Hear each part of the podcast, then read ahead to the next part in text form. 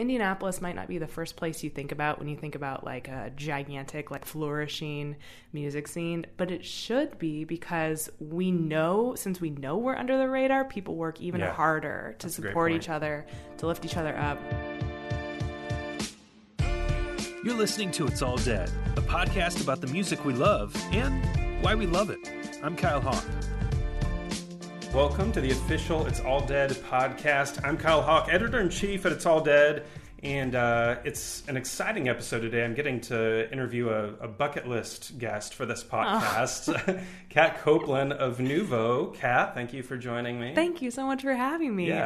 Uh, I don't know if I've ever been on a bucket list before, so it's the best Well, news I've heard all day. so I'm going to explain why here in a moment. And so for everybody listening, we have a lot of listeners, obviously not in Indianapolis. Nuvo is kind of an alternative voice magazine here. It's uh, it's a really uh, great voice for not only like news and local politics, but uh, for arts and lifestyle as well.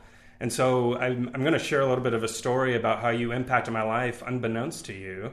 When I first moved to Indy, um, one of the first things I did, I was kind of scouting out Twitter, following local voices kind of to get a feel for the city. Um, and at the time, I think you were the music editor at Nuvo. And so uh, one of the big events for me every year is Record Store Day. Pretty much since it started, that's kind of, you know, something that I do as I go out to Record Store Day. And so first order of business in Indy is like, where are the record stores? And I remember, I think it was probably that first record store day, you had tweeted out this map of like all the different record stores in the city, along with like little write ups about what made each of them unique or interesting or whatever. And I was like, this is the best thing that's ever happened. So, like, that wa- it made Record Store Day really awesome. Um, so, thank you for doing that when, That you, when awesome. you did that. Thank you so much. You know, we sit and we make these little maps, and I'm like, is it close enough to where it actually is? And to hear that somebody used it, especially a newcomer to Indy, is Yeah.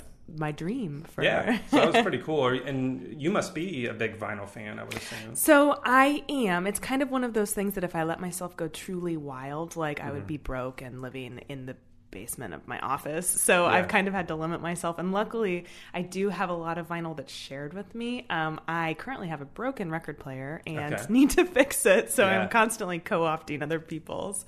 Um, but I'm just. It's one of those things that.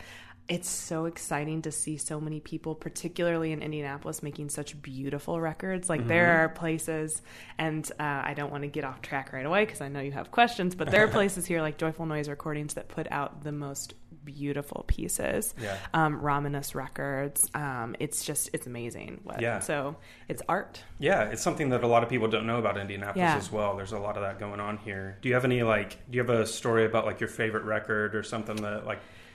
Let me think. So, Record Store Day used to be one of the absolute, I mean, it still is, but when I was in college, so I grew up in Indianapolis and I, I went to IU. And while I was at IU, I pretty much immediately stumbled into college radio, WIUX. And WIUX, besides being the best student radio uh, uh, station in the entire country, also put on a massive free event. Um, and it almost always cor- um, corresponded on the calendar with Record Store Day. Okay. So um, we would put on this all day free concert and have bands from all over the place play, and all of Bloomington, it felt like, came. And then we would get, uh, you know, I'd wake up early in the morning, I'd go stand in line at Landlocked, Mm-hmm. um, and then I would, you know, swing by TD, CDs, and LPs and Yeah. tracks and get the free donuts that they have there, and then spend all day at a, a show. And it was honestly like, I have had more good record store days than I think any other random day of the year That's yearly. awesome. It's just it's Yeah. such a it's it's one of those days where everyone that you feel like you spend all year talking to on the internet comes out and you can Yep. say hi to them. That's exactly what it is, Yeah. um, and that's a great. That's like the perfect college experience. Yeah. Um, so two years ago, I spent all night outside of uh, Vinyl Rescue Project down in Greenwood to get the one copy of Dejan Tandu that Yeah. that he had there. So, and it made me ask a lot of questions about my life. Of like, there's a 30 year old man No. outside on the sidewalk for an emo that record. sounds like a very good decision yeah. though. Well, and you hey, got I was it, happy right? with it. So yeah. Um, okay, so let's introduce you. Yeah. As I mentioned, uh, editor at Nuvo. Tell us a little bit about your background Sure. and kind of how you came into this role. So I grew up a super nerd. Like uh, like the nerdiest of the nerds. Um, I was in marching band and Yeah. uh, regular band and pep band and took piano lessons. I was all over music, right? Yeah. The thing is, I was never very good. I just loved it, and Yeah. my mom was a music teacher, so there was no way I was getting out of it. So um, I spent a lot of time in high school, um, you know, making music a practical part of my life, playing and marching and all these things. And then when I was in college, I was like, you know, this is so important to me. Um, but I'm never going to be a French horn performance major. Yeah. Um, and the other thing I really love to do is write. So I um, got a degree in English um, and history at IU, and then was very involved in in college radio, and then tried to set about finding ways to to merge music and writing together. Um, so I ended up doing a lot of freelancing and blogging through college, and then I happened one day to pitch Nuvo, um, which I had grown up reading in Indianapolis, and thinking about all the shows that I wish I could get into because I wasn't 21 yet. Yeah. And we'll get back to that later. but um, and thinking, you know, maybe maybe they need a new freelancer, and it just happened to be some kind of magical moment in time where they actually needed a new music editor, Yeah. and my experience lined up there, and so. Um, they hired me, a very young, nervous college graduate, to be their music editor, and it's been blissful ever since. Um, awesome. In the last year, I actually moved into the the editor position. Um, and that means that I spend less time focused on music, but I listen to just as much as ever because I need it to clear my head Yeah, from all the politics and Yeah. craziness. So I'm doing more um, general purpose reporting and editing now, but still, music is the thing that I love to edit every day. Yeah. So How would you describe Nuvo's approach to the music conversation? What does that Totally. look like? Absolutely. So, you know, uh, Nuvo is a part of this rich legacy of alt weeklies that, you know, everyone's pretty familiar with the Village Voice, the Austin Chronicle, Seattle Stranger. Um, you know, it's this um, this specific type of paper that came about, you know, in the in the 60s and 70s that kind of channeled the zine writing, um, you know, uh, uh, rock and roll reporting, but then also with political things Sure. and um, comment and environmental coverage is another big area of focus for us. So what we try and do is find the band that you should be listening to but don't know about yet. Yeah. You know, when I have a choice between putting, um, you know, the country star who's going to sell out Klipsch on the cover and putting the punk band that's going to sell out their tape release party Right. at a 50 person venue on the cover, Yeah. I'm going to go with the tape release party course. every time. Yeah. So what we like to do is, you know, kind of think about what our reader, um, you know, both likes to um, know about that's coming to town and that's coming out of their town, and then also keep tabs on the people who are involved in the music making process um, across the board, not just the musicians, but the label people, the producers, the um, recording studios, um, and then of course the record stores, who Yeah. are, you know, hugely important to the distribution of local music. Every record store in town has a local music section. Um, physical music is having a huge comeback, uh, roaring back in an awesome way. And um, so we kind of just like to uh, run the gamut of things that we think that you should know about. Yeah.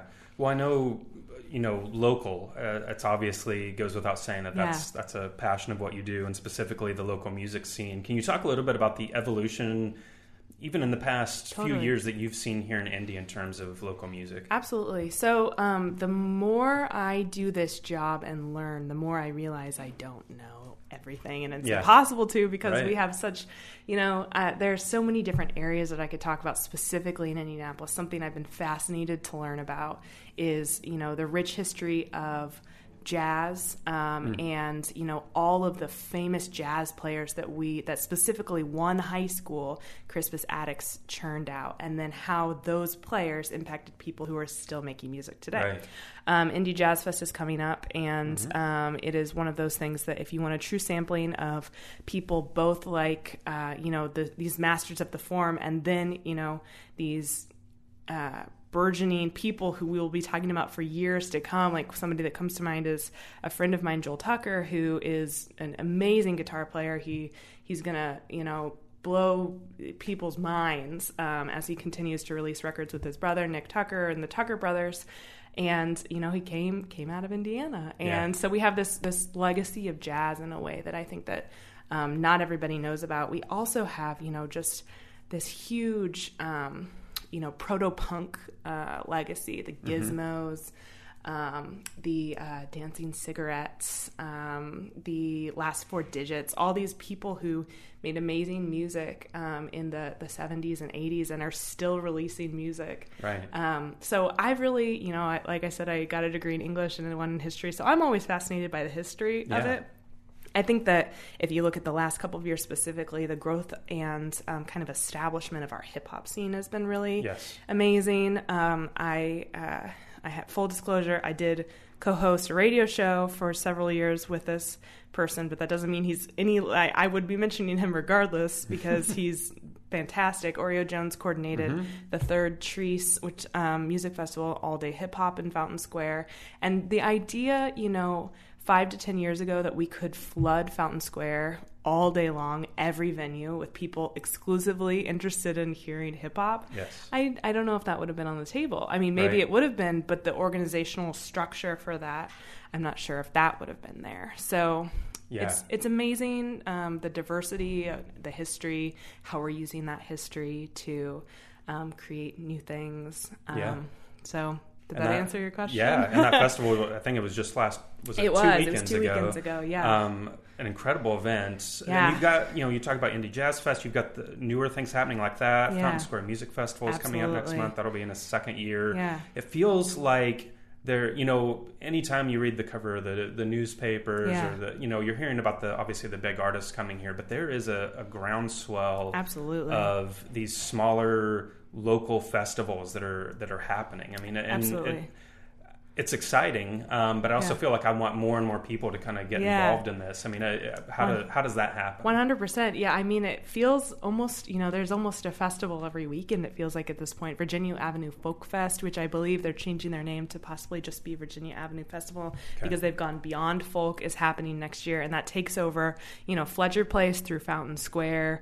Um, zillions of our over a hundred artists and you know that was just because a couple guys decided you know i think we should do a Yeah. festival um, and uh, you know that's kind of led to the opening of another record store, Square Cat Vinyl, Mm-hmm. um, the success of that festival. So uh, I think that you know.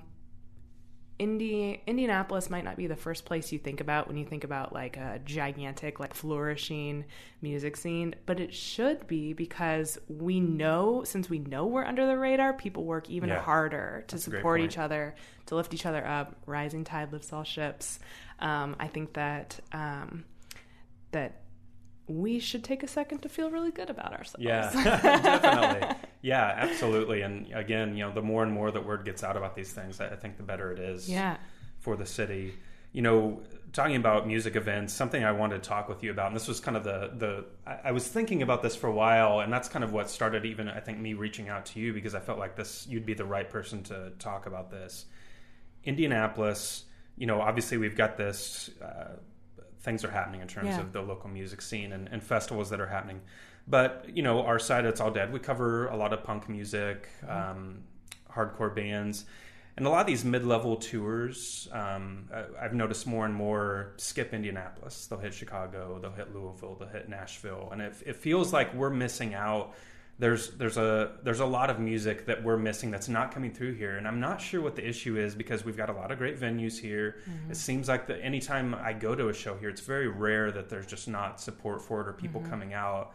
Um, I want to get your thoughts. What can Indianapolis do to be a better hub of outside bands that want to come through? Like, how, how can we get these people into our city? This is something I think about a lot. And you know, I mentioned when I was a you know a kid sitting at Strange Brew in Greenwood reading Nuvo and thinking I wish I could go to these shows. It's because I couldn't because Yeah. Indiana's liquor laws prevent um, and and I'll have to look up the details to get the nitty gritty. But the way that we uh, can have 18 plus venues is different than some other states. It's just easier. Um, you know, a lot of Chicago venues, you know, you can go but you can't drink, get the X on your hands, you know, Right. and um, Indianapolis and Indiana, we we're just more limited in certain ways. We're also geographically situated. You know, it makes people people know uh, these these tour planners know that if they put a Chicago show and a Cincinnati show, probably people in Indianapolis will pick one or the other Right, and yeah. drive to it. So um, it makes maybe a little bit more sense on the tour planning side of it sometimes. I also think though that one of the big questions that um, we continue to write about and we continue to um, you know kind of dive into is how can an artist live and flourish making and make money off their art in Indianapolis? How can the city support that infrastructure? How can we subsidize venues? Because a lot of those touring bands they might have a buddy who's going to open for them or connects them with a venue or um, you know says like come here like i know i can get this many people to your show so if we grow our local music scene even more we'll have more connections That's right. pulling people in uh, you know general public collective was a space in fountain square that just closed its doors um, they were you know a center for um, visual art, for sculpture, for performance, uh, written and spoken word, um, but they also hosted a lot of music. And um, they could not uh, monetarily, um, you know, stay open, um, even though there was a huge uh, wave of support for them. So Yeah. how can we? How can we make it see, so these DIY independent venues stay open? Yeah. And also, you know, if people are you know making more money um, ba- basically what i'm saying is the issue here is economic they can afford to buy more tickets and Right. if people are buying more tickets um, labels and uh, tour plotters and masterminds are going to notice Yeah. and so we yeah it's, There's- there's some a- work to there's do. there's some work to do And it's fascinating you bring up the the age limit and Yeah. the venues and stuff. That's something I'd never experienced until I moved Yeah. to Indiana. It was a, a total surprise to Absolutely. me. Um, and that's a whole nother conversation. Yeah. We could spend a lot of time on, on some of the issues with that. But I, and this is going to make me sound like the, the grumpy old man, and I, I hate doing this part of it. But like, you know, it feels li- like so this year this summer was all about like the big country artists right? Mm-hmm. Coming to Klipsch and stuff. And it's such it's so fascinating to me to and i'm not trying to like i don't know get down on country music or something. I'm just it seems interesting the juxtaposition between what we just talked about with Yeah. this this growing burgeoning uh, support of local music Mm-hmm. and local venues and smaller artists and people that are kind of passionate about what we've just been talking about Yeah. versus this complete opposite side of like let's bring in these these huge artists that aren't really I, you know and that's always going to be the situation in any big city um, but it, it feels really strange to me at times i guess that we have it feels like there's a pretty wide gap and i'm not sure if that's just a natural thing that happens because that's just the nature of living in a big city and having a, a diverse audience or if or if there's something more there Absolutely. You know, um, I was, it, it reminds me, I was sitting with uh, Dave Lindquist, who is the uh, pop music reporter for the Indianapolis Star. And we, um, a lot of times when we review shows together, we end up sitting next to each other because they have the reviewers in the Yep. same certain spot. And we were at Tom Petty. And it was sold out. Um, I'm pretty sure, like every Tom Petty show here sells Sure, out. yeah. And he was like, you know, I think Tom Petty could play a full week in Indianapolis and it'd be sold out every night. Right. And and I was like, why do you think that is? And he's like, people just, you know, there are just so many country music fans. Yeah. There are so many people who kind of like just, you know, that will buy tickets for that. And so I think that's why you're just seeing, you know, the demand answered with those Right. country music mega tickets. And I think that, um, you know, the type of person who might say, I'm going to save up to buy this ticket for this big show instead of dividing it into, you know, 10 smaller shows, 10 smaller tickets. It's just a different kind of music consumer. yeah Um, definitely and um, I think that we have some really great, you know, folk and country artists. People who, you know, if you enjoyed the team Brad Paisley, you would probably enjoy like going down to the the Mel on Friday night for their early their early show, which is Yeah. country music. So. Right. Um, I do hope that we can continue to, you know, get the word out about how whatever genre of huge artists you like, you might not know their songs yet, but if you go and see them, you might leave and be interested in, you know, digging in there. I do think that for some reason we have less of a legacy of um, a certain type of punk than you know your New Jerseys and your Phillies and oh your yeah of course um, and your New Yorks, and I think that's because a lot of people who are interested in in making making punk music at a certain time decided to pick up and move you know to Mm-hmm. where those scenes so i think it's kind of a self-perpetuating system in Yeah, a certain definitely. way and i spend a lot of time trying to convince people that um, they can't stay here and make it here. And i think one of the biggest success stories um, that kind of proves that out is um, Joyful Noise Recordings, which is you know an internationally beloved uh, record label that is putting out some of the most innovative um, music and, and beautiful vinyl around. And, you know, they have a big warehouse right down in Fountain Square. So, Right. you know, why did they stay here? Because it was right for them and because they could do it. So Yeah. if we could, you know, keep telling that story and continue to like make that known. I was looking something up as, as you were mentioning that because, um, I forgot the exact name of the band, which shows that I need to work on my on my memory. But I'm looking up the the Rolling Stone, uh, the Rolling Stones opening act, Oh, is this when they were out at uh, Yeah. the uh, racetrack? So yes, so the Rolling Stones came on part of this massive tour.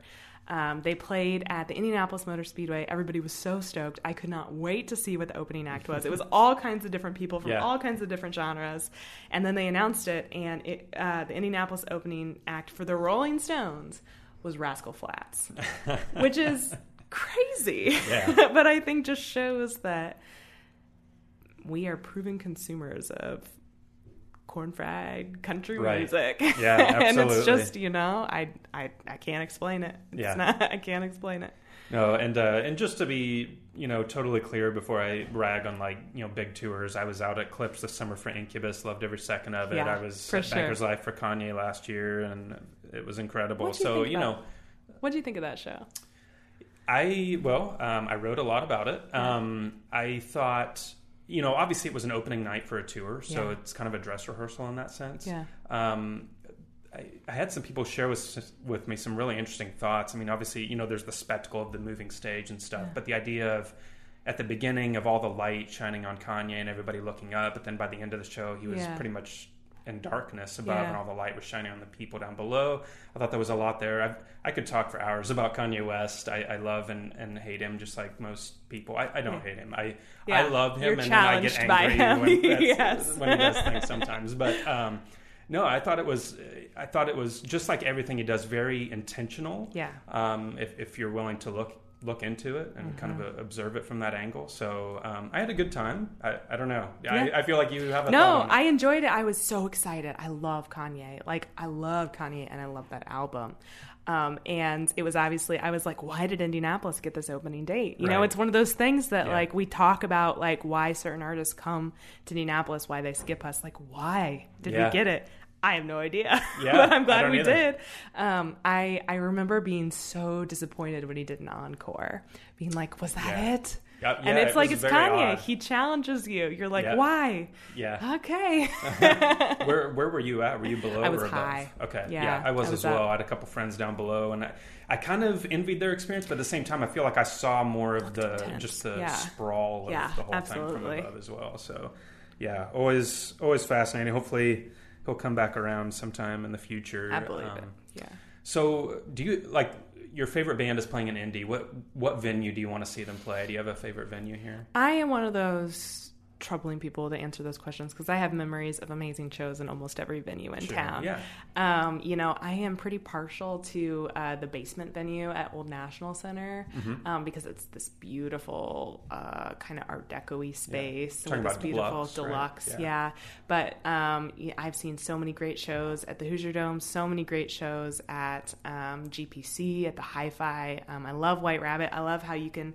My friends, I make them crazy because I like to kind of sneak up and around to the side, and it puts you right in line with the speakers, and it kind of can blow your ears Mm-hmm. Yeah. out if you're too close. But I just love being able to get close to a show, you know. Um, but was I singing along to every word at Tom Petty at Klipsch? Yes, I Of was. course. so I am one of those. I think it's you know I'm a sampler. I'm omnivorous. Yeah. Um, but probably I would say a smaller club like White Rabbit or Radio Radio would be Yeah. like my ideal experience because Yeah. you're just right there. You know. Yeah, and it's part of what mood you're in. You know, I, when I'm at a show, I'm usually covering it and taking photos. So, like a place like Deluxe or Egyptian Room is great because the lighting's so good. But you know, there's also sometimes it's just fun to be at a punk show at the Hoosier Dome. or, Totally. you know, so totally. um, People climbing the rafters. right. So let's talk about uh, 2017. We'll kind of start to come to a close here. Um, there's been a lot of great music so far this year. Do you have any favorite albums or anything that's kind of stuck out to you this year? Absolutely. Well, um, I made a little list Oh, because nice. I I, love am because I was really thinking about it, and uh, I'm going to talk about um, my favorite local stuff, if you don't mind, because I would Yeah, love to turn on some of your non-Indianapolis listeners.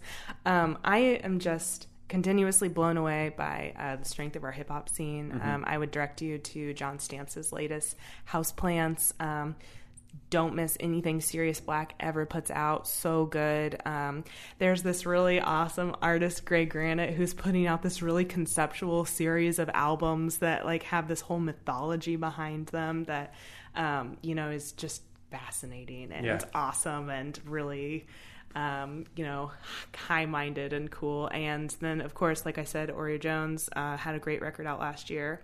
Um, Clint Breeze and the Groove is this really awesome um, jazz and hip hop combo um, that features a ton of great players and uh, really socially conscious commentary on um, you know racial politics and um, you know life in 2017 under Donald Trump Yeah. um, and um, I would 100% recommend that. Um, I have been fascinated by this band, Durand Jones and the Indications, out of Bloomington. It's, Okay. it just seems like it's this really groovy old school R&B that just came out of nowhere just like this beautiful fully formed i was like where did you come Yeah. from usually like i've heard a demo or i've seen somebody and it just dropped and i was like oh this is perfect and it also sounds like it was teleported here from 40 years ago Yeah. like how did this happen um, so that is, uh, you know, and he he has rightly been picked up um, by uh, Colemine Records and is touring, and is one of those things that kind of just like happens, you know, like Yeah. it just like immediately blows up. Um, and then um, somebody that I go back to over and over again is uh, not from indie, but is on Joyful Noise, and that's Kishi Bashi. I Okay. love Kishi Bashi, um, and I was a huge fan of the album that came out last year. Saw him live at Deluxe. Um, anytime you can kind of combine these, like you know, classical elements like violin Yeah. and like pop chamber music kind of um, i'm just i'm a sucker for it There's Mm-hmm. That's been awesome. some really awesome um, partnerships between the iso and new amsterdam to uh, bring people um, kind of working in that space like Son Lux and uh, my brightest diamond and juliana barwick to come and play in indianapolis at Yeah. the at the uh, Hilbert Circle Theater, um, and I anytime it's it's reminds me, I guess, of my nerdy uh, chamber music past. I'm on board. That's great. Yeah. Well, thank you for sharing all Yeah. that. Um, and speaking of the ISO, we talked about Carly Rae before we started today. Are you are you going to be getting tickets? Oh my god, ISO? I will definitely be there. you know, it, I was. There's all these interesting artists that are playing with orchestras, like Evanescence is coming to know, play with the? ISO. You know, and I was thinking about Evanescence, who I haven't seriously thought about in like seven, Sure, yeah. ten years, and thinking, you know, she does have a beautiful voice, and I bet it will Mm-hmm. definitely. sound amazing. Yeah. Um, like uh, the uh, Airborne Toxic event played with the LA Orchestra, Yeah. and it's just like, you know, Back in 2009, I saw Dashboard Confessional with the Louisville Symphony Orchestra, a show that I went to out of curiosity and ended up being one of the best experiences. I was Yeah. like, this makes so much sense. So like now, anytime there's an opportunity like that, I usually totally. like to check it out. So, well, this is great. Um, I really appreciate you taking the time to talk with us, um, and really appreciate even more than that everything that you and Nuvo are doing locally here in Indianapolis to kind of elevate the right voices, uh, whether it be music or otherwise. Uh, it's it's really refreshing and it's fascinating because I feel like there's an audience. There's the people of Indianapolis don't necessarily represent, I think, what the national perception of Indiana as a whole is Yeah. my take after Absolutely. living here for five years. It's a little blue bubble. Yeah, and so um, I think that what Nuvo's doing has just been incredible, um, and I'm so glad that we were able to you. Get you on the podcast. You so. know, Nuvo, um, which I didn't learn until after working here for a year, but is actually a portmanteau of new voice. So Yeah. that we're trying to elevate those new voices and get the people who have something to say great, in the in the paper. cool. Well, keep up the good work, and thanks again. Thank you. Thanks for listening to the It's All Dead podcast. If you like what you heard, be sure to subscribe on your favorite podcast app. Then visit us at itsalldead.com for the latest music news, reviews, and much more.